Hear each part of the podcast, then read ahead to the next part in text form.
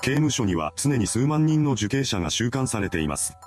今回は2022年に刑期を終える予定の殺人犯を2人見ていきましょう。2022年に刑期を終える凶悪犯 1M。事件名、浜松市老女考察事件。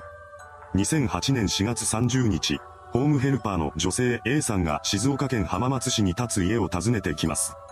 その家の家主は当時83歳の高齢女性今田金子さんでした。A さんはいつものように玄関のドアを開け、宅内に入っていきます。そして1階にある今に行くと、そこには恐怖の光景が広がっていました。なんと、今田さんが首に暖房器具のコードを巻かれた状態で死亡していたのです。それを目にした A さんはすぐに110番通報を入れました。これを受けた警察は現場に捜査員を派遣し、すぐに捜査を開始しています。司法解剖の結果、今田さんの死因は暖房器具のコードで首を絞められたことによる窒息死であることが判明しました。死亡推定時刻は4月29日午後6時20分頃から4月30日午前9時20分頃までの間だとされています。部屋を物色したような跡や今田さんが犯人と争ったような跡はなかったようです。また、犯行現場である今には現金が入ったままの今田さんの財布が手つかずの状態で残されていました。このことから、強盗目的の犯行ではなかったとみて捜査が進められていきます。現場に残されていた犯人につながる痕跡はキャビンマイルドというタバコの吸い殻だけでした。今田さんは喫煙者ではなかったため、犯人が残したものだとされたのです。捜査本部は数ヶ月の間に延べ6000人以上の捜査員を投入して情報収集に当たっています。その結果、今田さん宅付近で不審な男を目撃したという人物が名乗り出てきました。警察はその人物の証言をもとにして不審人物の似顔絵を作成しています。それと並行して凶器の家電コードから採取した犯人のものと思われる DNA の照合を進めていきました。しかし、なかなか容疑者が浮かび上がってきません。そこで警察は事件から約7ヶ月後の2008年12月10日に本件を捜査特別報奨金制度の対象事件に指定しました。これによって事件解決につながる有力情報を提供した人には最大で300万円が支払われることが決まっています。それからも捜査員は現場に残されていたタバコの吸い殻を手がかりにして今田さん宅に出入りしていた人物を探し回りました。捜査本部は今田さんの交友関係を中心に関係者約1000人を調べ上げていきます。その中で目撃された不審者の似顔絵に似た当時79歳の男 M の存在が捜査線上に浮上してきました。そこで捜査員が M の DNA 型と今田さんの考察に使われたコードから検出された DNA 型を照合したところ、これらが一致するとの結果が出されたのです。さらに、M の DNA 型は現場に残されていたタバコの吸い殻から検出された DNA 型とも一致しています。これが決定だとなり、捜査本部は M が犯人であると断定、事件翌年の2009年8月8日に逮捕状を請求しました。そして彼のことを逮捕し、同日中に事情聴取を開始します。ですが、その中で M が犯行を自供することはありませんでした。彼は、心当たりはありませんと語り、その後も曖昧な供述をし続けたのです。しかし結局は逮捕から約20日後の8月29日に殺人罪で起訴されることになりました。そうして静岡地裁での裁判が始まります。後半の中で検察側は現場に残された DNA 型が M の DNA 型と一致したことを指摘し、犯行時間帯に今田さんの家にいたと主張しました。また、M が事件について問われた際に、覚えていないなどと供述していることについては、責任を逃れることばかり考えていると批判したようです。一方の弁護側は、DNA 鑑定は絶対的な証拠ではないと指摘し、無罪を主張しました。その後も公判が重ねられていき、事件から2年半後の2010年10月29日に判決公判が開かれました。そこで静岡地裁は M に対して懲役13年の実刑判決を言い渡しています。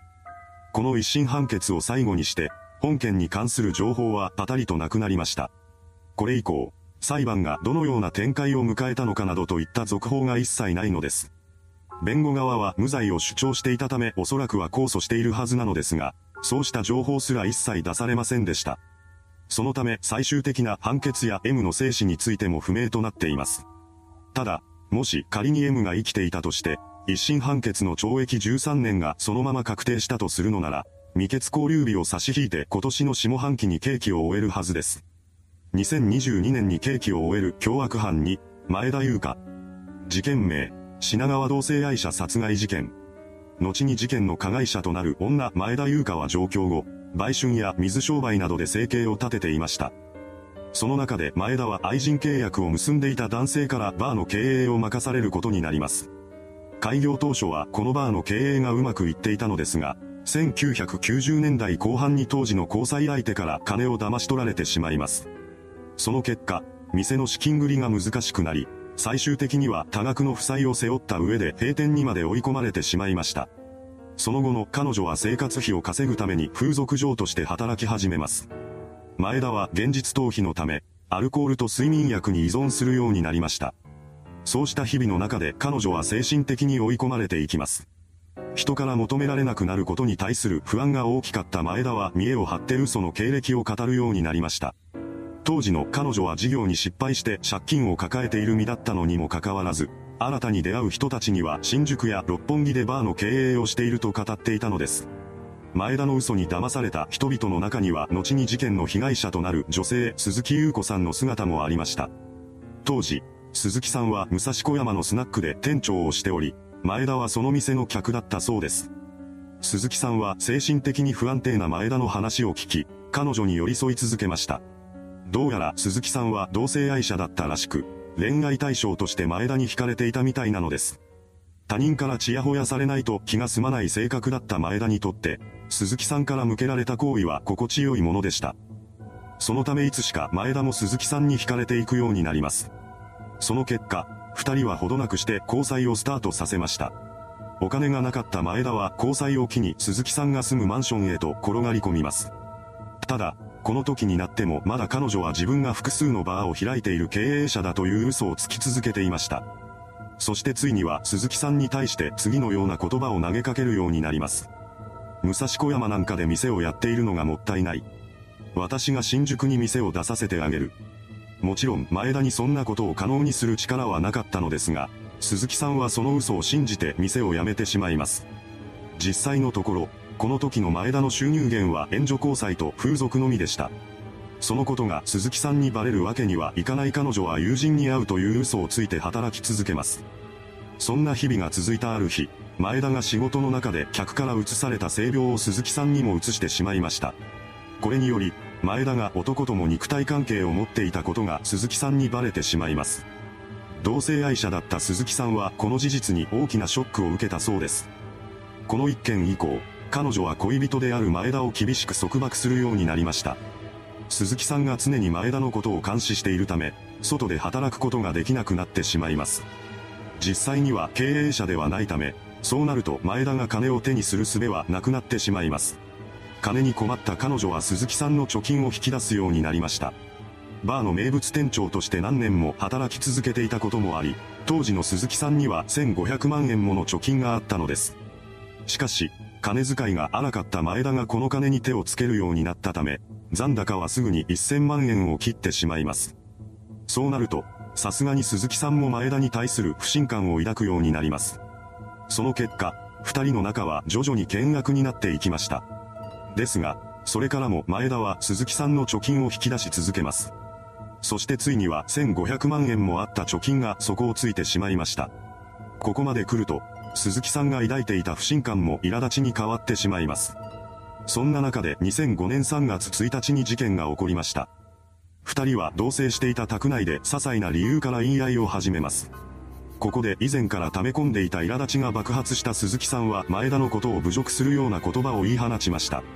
これを受けた前田は激怒します。そして午前2時45分に台所にあった包丁をつかみ、鈴木さんに襲いかかったのです。これにより、鈴木さんは絶命してしまいました。彼女の殺害後、前田は偽装工作のために新聞配達を止めてから現場を離れていきます。その際、彼女は鈴木さんのクレジットカードを奪っていきました。それからの前田は男からの援助を受けながら逃亡生活を送るようになります。事件の存在が明らかになったのは犯行から1ヶ月半が経過した後でした。家賃が支払われないことを受けた大家が鈴木さんの母親に連絡を取り、彼女が事件現場となった宅内の様子を見に行くことになったのです。母親がマンションを訪れたのは4月19日のことでした。そこで彼女は絶命している娘を発見します。そして警察による捜査が開始されました。周辺者への聞き込みなどにより、前田が犯人であることはすぐに突き止められたようです。そこで警視庁は前田のことを全国に指名手配しました。この時、前田は11の偽名を使い分けながら逃亡を続けていたのですが、2年後の2007年3月に東京都北区赤羽の健康ランドにいるところを知人に発見されます。この知人からの通報を受けた警察はすぐに現場へと向かい、その場で前田のことを逮捕しました。その後彼女は裁判にかけられ、2007年10月22日に東京地裁で懲役15年の判決が下されています。前田が控訴を取り下げたため、そのまま懲役15年が確定しました。そのため彼女は今年の3月から10月にかけてのどこかで刑期を終えることになります。いかがでしたでしょうか？2022年に刑期を終える凶悪犯たち。品川同性愛者殺害事件に関しては犯人の詳しい生い立ちなども含めた動画が別で公開されていますので、気になる方は概要欄から見ていただければと思います。それではご視聴ありがとうございました。